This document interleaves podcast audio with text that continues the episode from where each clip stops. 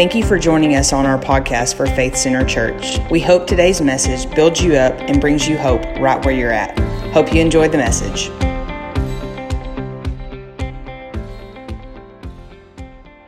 Amen. You may be seated. Thank you, thank you, thank you for being here. I have to ask a question, though. You do know this isn't Easter, right? Because I look around here, man, it's a good crowd. I'm like, I know what it is. You, did, you didn't know I was preaching. That's why you came. That, that's what it is. They knew. Okay, I thank you. I appreciate that. I want to say a special welcome to uh, Scott Morgan and his family. They're back there. Scott, wave at me. Good brother right there. Well, Maddie's basketball coach. And I tell you, he can coach Maddie. You can do anything. I love you, baby. You know I do. He's a great guy. He's, I believe, in Latta now, aren't you? Superintendent Latta? So great to have you and your family here. Thank you for being here. We get your Bibles and turn them out to Luke chapter 15. Luke chapter 15. have you ever been in a place in your life, and you may be there right now, but have you ever been in a place your, in your life where you just think to yourself, I can't take this anymore? I just, I can't do this anymore. I'm going to be preaching in Luke 15, and that is the story of the parable, I mean, the parable of the prodigal son. And you may think, how are you going to get that title out of this message in this scripture? Well, you're, hold on, you're about to see.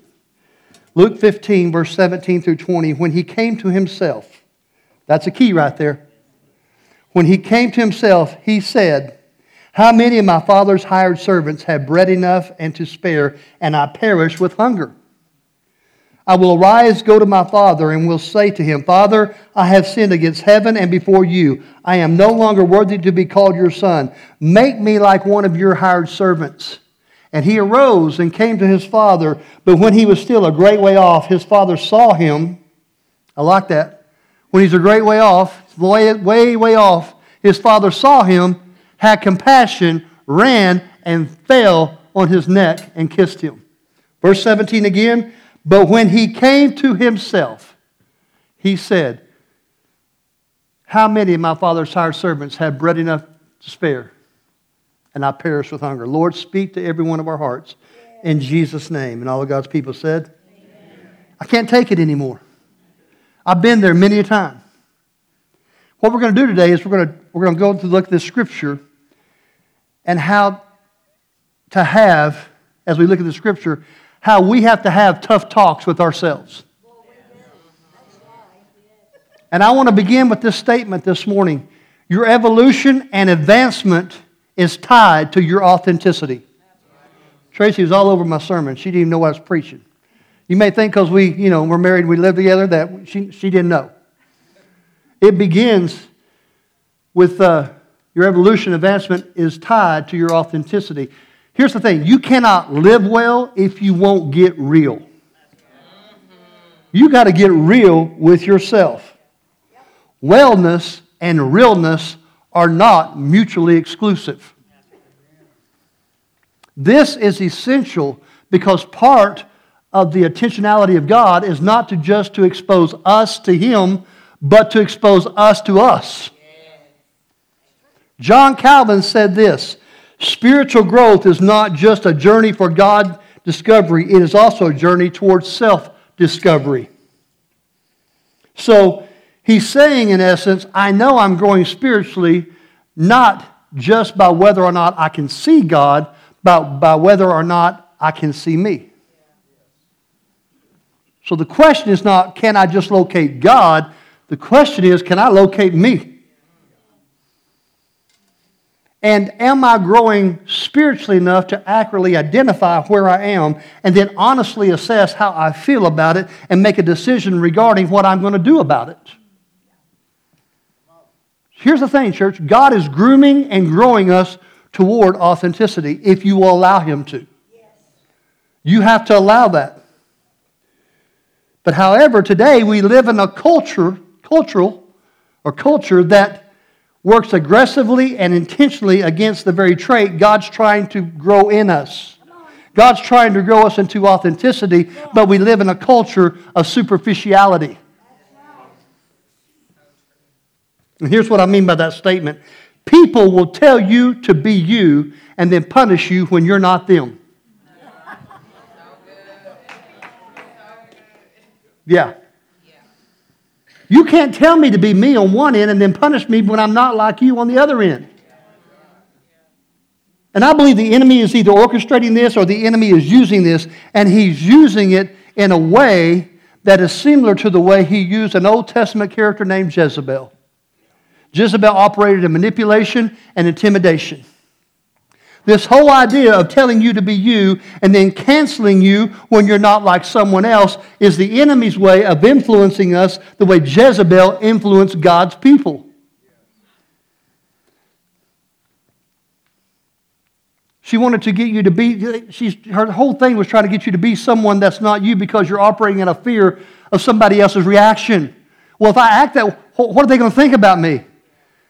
Listen, you've got to walk by faith. You can't walk by somebody else's action. Look at your neighbor and say, Be yourself. Because here's what the Bible says about this living this way as someone who's living with the, with the fear of a man.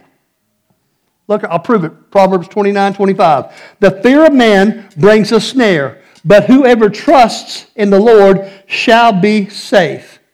It's a trap. The fear of man is a snare, it's a trap. You see the cheese, you go for the cheese, you get trapped. You get that? It imprisons us to the opinions of other people who don't even live by the same standards they're holding you to live by. They had expectations of you, and they can't even be themselves. And then they punish you for having the courage to do what they're unwilling to do. Now, if you're not ready to be you, that's your business. But don't punish me if I'm ready to be me. Your evolution, advancement, and effectiveness is in your authenticity. I can prove this throughout the entire Word of God. And I'll start doing that right about now.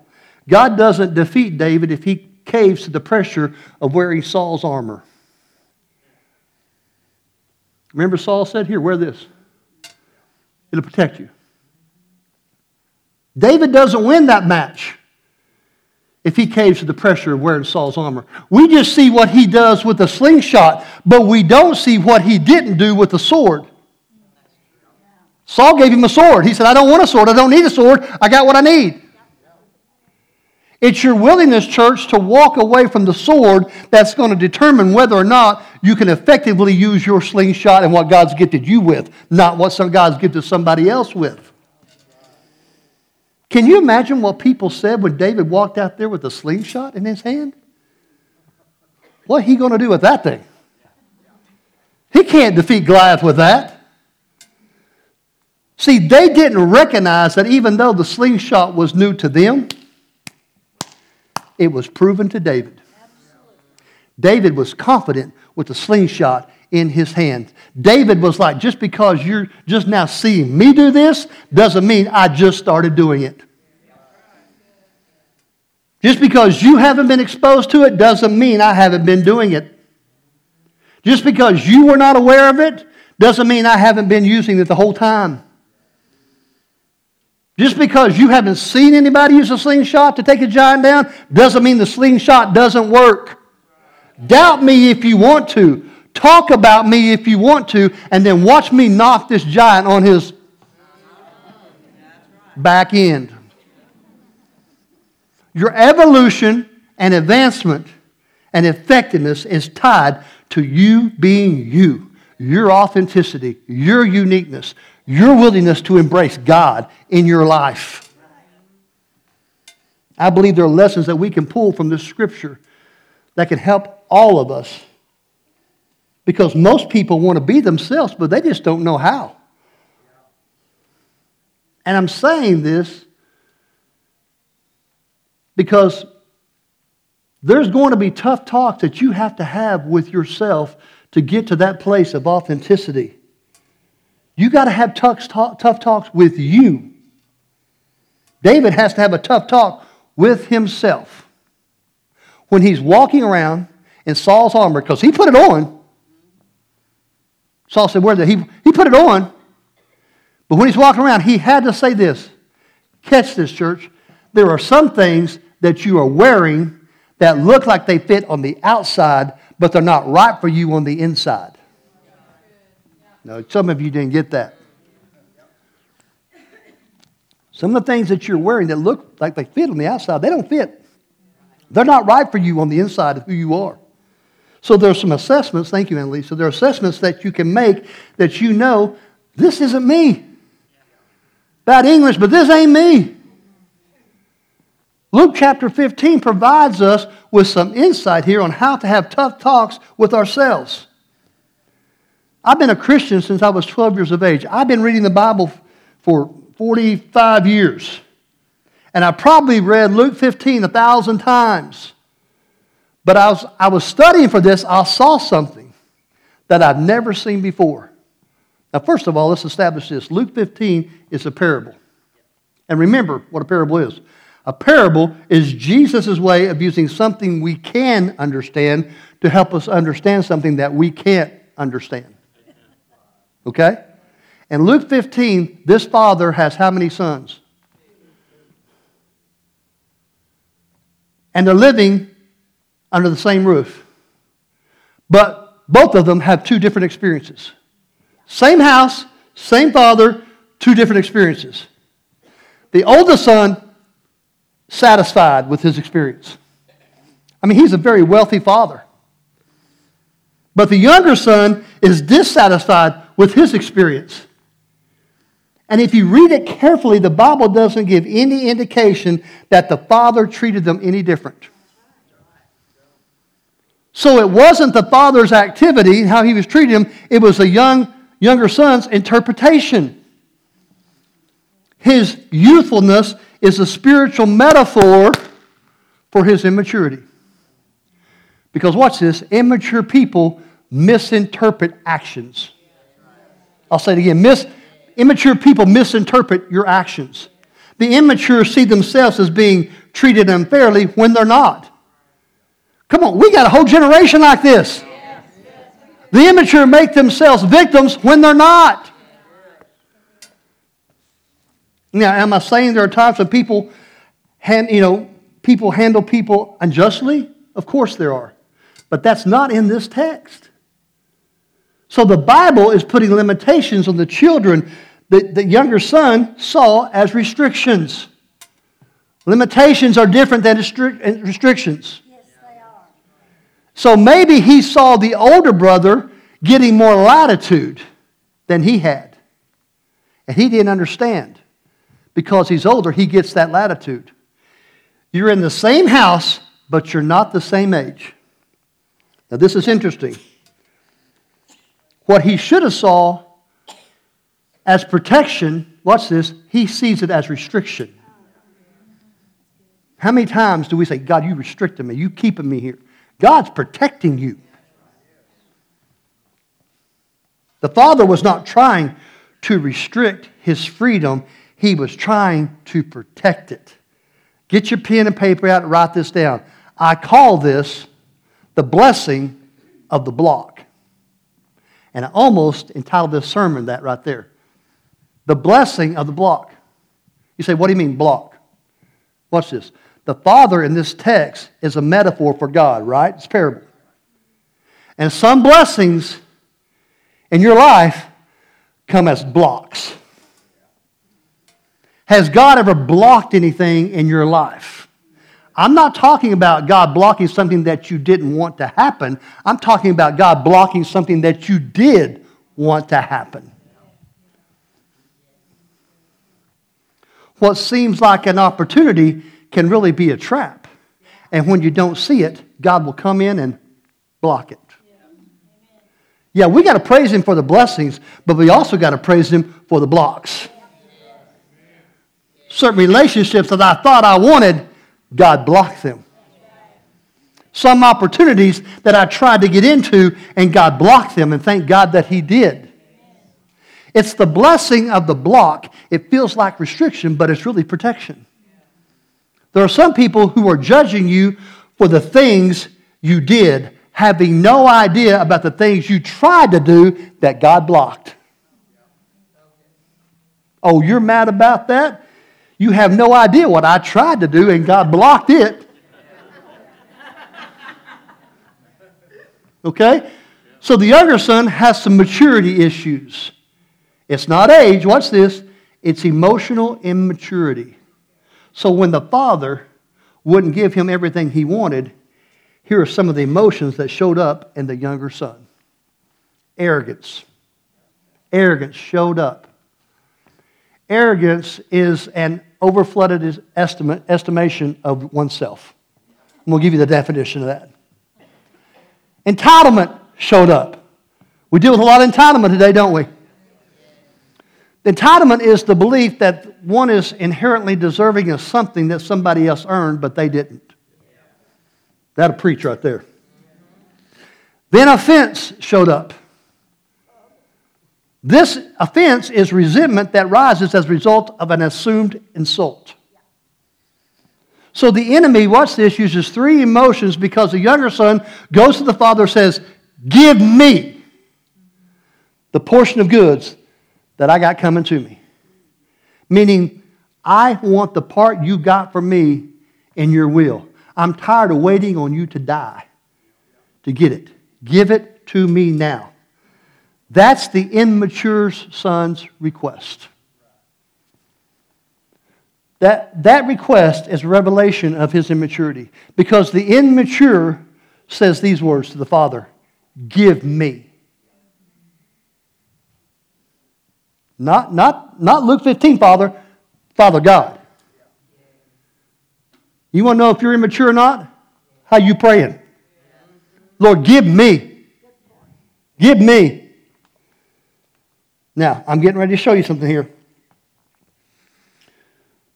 When the, when the prodigal son, the younger son, the younger son, was in the pig pen, he doesn't say, watch this, he doesn't say, I'm going to go back to the father and say, Give me. He matured a little bit. Pig pen experiences will do that to you. Watch this. He says, Brian, he says, I'm going to go back to the Father and say, Make me.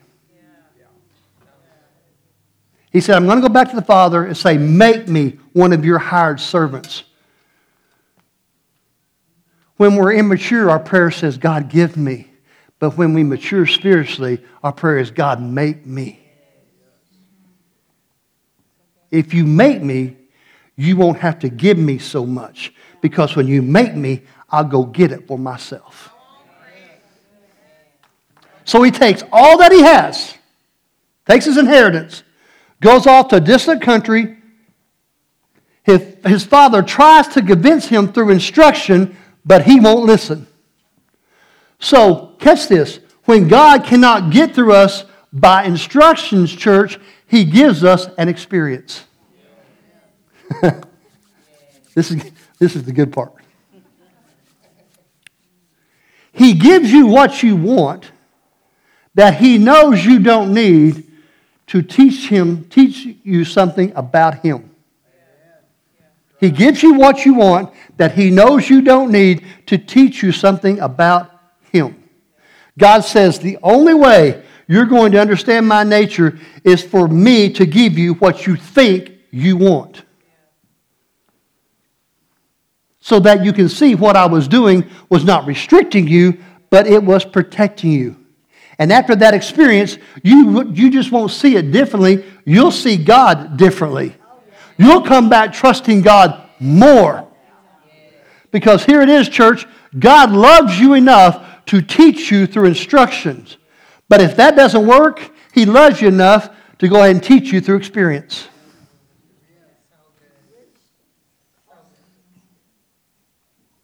So the Bible says what? He gives his son part of his inheritance. The Bible said the son goes off, spends it on wild living, prostitutes with the people in that land. He had valuables, he had assets, but he got with the wrong people. That's important who's in your tribe. It's important who you keep in your circle. And they helped him spend it. Yes, they did. They helped, watch this, they helped him spend what they didn't help him get.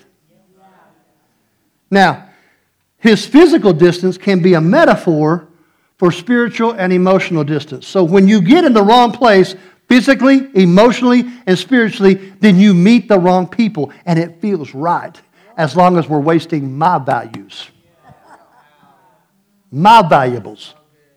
So you're helping me lose what I value. I'm losing my values with you. The Bible says he spends all that he has and then something happens. My favorite verse in the Bible. He comes to himself. Or he comes to his senses. Uh, this, ain't, this ain't good. This didn't work out at all like I thought it was going to work out. Now, don't miss this. The Bible doesn't say there was anyone else in that pig pen with him except pigs. He's working for someone, feeding their pigs, and the Bible says he starts talking. Look at verse 17 again, in Luke 15. But when he came to himself, he said, He said, How many of my father's hired servants have bread enough to spare, and I perish with hunger? He said, He spoke, He talked. Nobody's in the pig pen. Who's he talking to? He talking to himself. He's having a tough talk with him. Sometimes when you see that you missed it, you got to pull up a chair and say to yourself, Self, we need to talk. We, we, you and I, we need to talk. I'm here, I'm dirty, I'm stinking, I'm hungry. My father's servants are living better than this, and I can't take it here anymore. There has to come a time in your life when you come to yourself, you have a tough talk and say, you know what? I can't take it here anymore. I'm leaving this place. But until you do, you're just going to be there, tired, stinking, and out of money. I just preach it like it is. I wasn't born for this. I hate it here. I'm more than this. I can't take it here. My daddy didn't create me for this. This is what he was telling himself.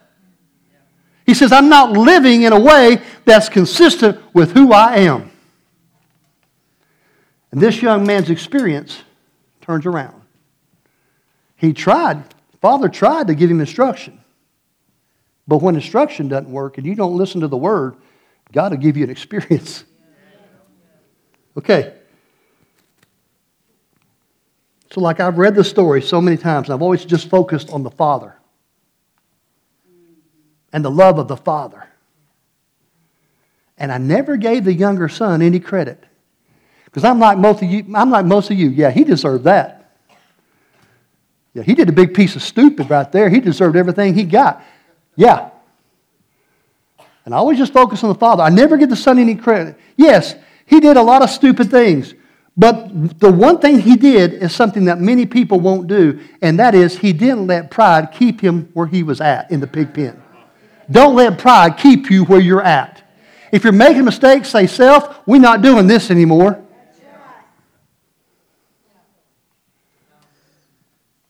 He didn't let pride keep him in the pig pen. It took a lot of humility for him to say, I've got to go back to a man that I told was wrong and tell him, You're right. You're right. Now, let me ask you a question, church. Is pride, is pride keeping you in the pig pen? Now, what's this? He has emotional honesty and was able to be honest or to honestly acknowledge what he's actually feeling. And what he was feeling was frustration. Write that down. Frustration is your friend. Write that down. Frustration is my friend. Frustration is on God's payroll. he uses it. One writer calls frustration holy discontent. Watch this. Frustration is fuel, and God uses it to energize you, to get you from where you are to where you need to be. And what I love about this is he hated the pig pen. What would have been problematic is if he would have loved it. Some people are okay staying in the pig pen. But you can't be okay there. So God will use frustration as an indication that you no longer belong on the level that you're living at. Frustration, church, is the equivalent to the check engine light on your vehicle. It's God's way of saying, I want you to pay attention to something right here. You're living beneath the way I called you and created you to be. You're getting ready to settle for something that's less than my very best for you. So I'm going to agitate you with frustration until you get so frustrated with the pig pen that you come back home. God wants you to be frustrated. I know this sounds totally inaccurate, but it's totally true. God wants you to be frustrated financially, spiritually, emotionally, relationally, because He's trying to use that as a fuel to get you to come back home. Okay? So, what you value is a part of your unique design. And what you don't value is also a part of your unique design. The food I don't like distinguishes me from people who like it. Catch that? So that means I got to be okay with what I don't have. I know that would hurt a little bit right there. And I try to make myself like what I don't like. I'm removing value differentiation and I'm compromising my uniqueness. So that means I've got to get to a place where I'm okay with acknowledging you might like it here, but I can't take it here anymore. Respectfully. I'm glad you have a job, sir. Thank you for giving me a job and allowing me to feed these pigs. I could be hungry and I appreciate it, but this ain't for me. Respectfully. You don't know where I come from. You don't know who my dad is. And so I love the fact that it could be worse than what it is right now, but it's still not as good as it's supposed to be for me right now. So respectfully, I can't take it here anymore. That's part of what distinguishes you from everybody else. This man models what I call emotional honesty. Write that down. Emotion, you got to get honest with yourself emotionally. He models emotion, emotional honesty. Let me tell you what happens here. The Bible says he prepares a speech that he's going to tell his dad. By the time he gets close to home, the father what? Sees him. Don't miss this. From where? A long way off. So before he can get to the father, the father sees him. Here's what that's a metaphor for. That's a metaphor for his heart turning before the heart turns, the Father sees it turning. Man, that's good. The Father sees it turning. He runs out to meet his son. And when his son is about to give his speech that he's prepared to his daddy, his father cuts him off and says, starts talking to other people. Bring me a rope. Give me shoes. Give me that ring. Bring me that ring. Here's my question If the Father gave him all his stuff before he left, how did he have a robe to fit him, shoes to fit him, and a ring that he could wear? Here's the answer. Write it down. It's going to knock your socks off. You ready? Because the Father has enough to replace what you waste. Gosh. God's got enough. Even though you wasted it, He'll replace it because He's got enough. Can anyone look back over your life besides me and say, I blew some things, I mismanaged some opportunities, but if you'll get real, the Father's got enough to replace what you wasted. Can't take it here anymore. Are you able to be real about what you feel? And I'm not talking about being real to others, I'm talking about being real to yourself. Most people aren't able to be real with themselves.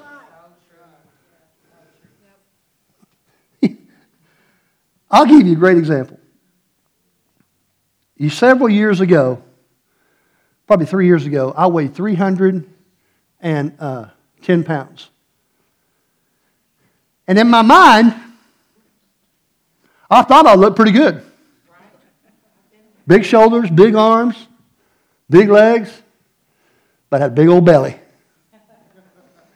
But in my mind, Caleb, I think, I got, I'm all right. I'm yoked. I'm good. And then I saw a picture. Andy was with our football picture. I saw a picture, and here I am.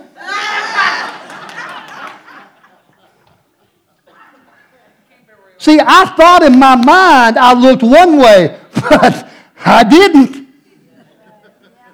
Most people aren't able to be real with themselves. And if you don't get right with you, you can't get this right relationally with anybody. You've got to get it right with you first. Here's what I mean I can only speak for myself when it comes to relationships. One thing that I require in relationships is trust. If I can't trust you, I can't be a friend to you. That's just me. I can be around people that aren't perfect. That's not a problem. But I can't be around people that I can't trust. That's emotional honesty. And here's the thing most people get, can't get to a place of authenticity and can't make good choices relationally because they have not stepped into emotional honesty with themselves. They're judging their emotions before they discern what the emotions are trying to tell them. Watch this. They say things like, I shouldn't feel this way, opposed to saying, What are these feelings trying to tell me? Sometimes my feelings can be telling me something about me. They can be telling me I'm too sensitive. They can be telling me I need to grow up. But most people can't get the message that their emotions are trying to send them because they're assigning morality to their emotions. Catch that. They're assigning morality to their emotions. Don't assign morality to emotions assign morality to your actions. Watch this. The Bible never tells you not to feel. It tells you what to do and what not to do. Paul, what Paul say? Be angry, but sin not. So sometimes I don't know people are pursuing the praises of men until they don't get it. And those feelings are God's way of trying to communicate to us you're pursuing the praises of men. You're pursuing the praises of the wrong people. But you don't know that until you get that, and there's a feeling attached to that once you get it. But if we can get real, we can get right. And it's okay to respectfully be grateful and then be aware that my current situation is not God's best for me. When you step into this degree of authenticity, there are three things the Bible tells us will happen and that we can expect. I got 10 minutes and I'll be out of your hair with these three things. Number one, write it down, it'll be on your screen. Authenticity exposes your real allies. Some people are attached to a version of you that isn't the real you. And when you become authentic, it's going to reveal to you those that are real, really for you and assigned to you. This is what I believe. We all need to grow with God in any space. God is not going to divinely join you with somebody that you have to be someone other than yourself to be with. That's not going to happen. They'll be able to see you and your areas of growth and your brokenness and love you. They will not be allergic to your weakness. Church, this is why Jesus could touch a leper and not get leprosy. Right? Really? You ready for this? Because when God divinely connects you with somebody, they can't touch what's contagious and not be contaminated. Did you get that? Number two, authenticity is going to increase your anointing. Remember this God's anointing will only fall on your authentic self. God will not anoint anoint what you pretend to be. We live in an age of such, such spiritual apathy that many people cannot discern between charismatic personalities, people who are exceptionally gifted, and they can't distinguish that between that and the anointing. But Isaiah tells us what's distinctive about the anointing. You know what it does? It removes burdens and it destroys yokes. That's what the anointing does. So that means when I work my gift, then I work. But when the anointing works, God works. It's not just am I preaching, but is God working in my preaching? So the evidence of the anointing is not really seen in the experience or vibe that somebody can create in a room. The anointing is seen in a transformational impact of the people that the anointing is serving. The anointing makes you do, makes what you do different. It makes your words decisive. It makes your appeals more convincing. It makes your ministry more compacting. This is all found in your authenticity. And I'm trying to get you to see that you are enough. At some point, you have to get to a place in your life where you say, I can't take it here anymore. My slingshot is enough. I don't need your sword. I got my slingshot. I'm not committed to winning. I know, that, I know that sounds crazy, but listen, watch this. I'm not committed to winning, I'm committed to God. Don't miss that. Because culture is committed to winning. The three Hebrew boys said, God is able to deliver us, and we will not bow. But even if God does not deliver us, we still will not bow. Because they're not committed to winning, they're committed to God. Here's what that means being myself and believing that I'm enough. I'm going to teach this Bible till Jesus comes back. This is my slingshot.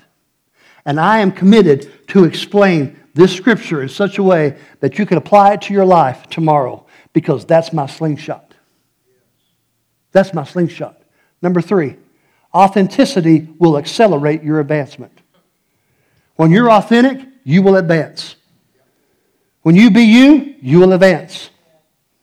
You will continue to waste time when you try to be somebody that you're not and it will only delay the goodness and true uniqueness that God has prepared for you. I believe this morning God is compelling you to live your life with authenticity. I believe God this morning is drawing a line, in the sand saying, Do you love me more than winning? What's this. Because if you love me more than winning, God says, I can trust you with the win. There are many people that are winning who demonstrated that they can't be trusted with the win because winning caused them to lose.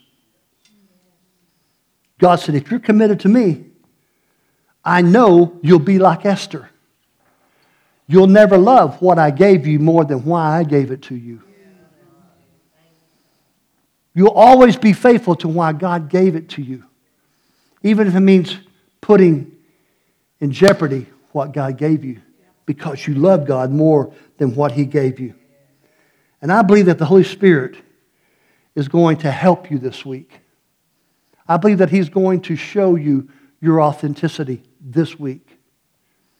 He's going to help you, and I'll close my iPad to give you a glimmer of hope. He's going to help you have tough talks with yourself. I want to challenge you this week to get somewhere by yourself. And metaphorically, pull up a chair and say, We need to talk. We need to talk. Self evaluation. Self evaluation. I do this at the end of every season refereeing. I sit down with myself and say, What can I do better? How can I get better? Self evaluate myself. That's just giving you a quick illustration. Whatever it is that you do, how could you do it better? The only way you're going to find out is when you sit down by yourself and have a tough talk with yourself. Yeah, God hasn't maybe anointed you to preach the gospel. Be thankful for that. Trust me. But God's anointed you to cut some hair. God's anointed you to cook some food. God's anointed you to be a friend to someone that needs, to be, needs a friend right now. God's anointed you to do whatever it is that you're doing. Sit down sometimes by yourself and say, God, am I completing my assignment well? God, am I trying to be like somebody else? Or am I doing this thing the way I need to be doing it? If not, God, please show me. And guess what? God will show you. And God will instruct you. And let me say this in closing, my third closing. Let me say this. when God shows you through instructions, take it because you don't want to experience the experiences. Father, thank you for this day. Thank you for these people. Thank you for this word that you have given me to give to them. And I pray that they go home and they chew on it. I pray that they go home and they get online and go to Facebook, our Facebook page, and rewatch this over and over. And I pray that those that are watching online today receive this word for themselves as well. We love our online church family. We love this, this family that's here before us, God. And I thank you for that in Jesus' name. And all of God's people said, Amen. Amen. Everybody say, I can't take it here anymore. When you get to that place, life change will happen.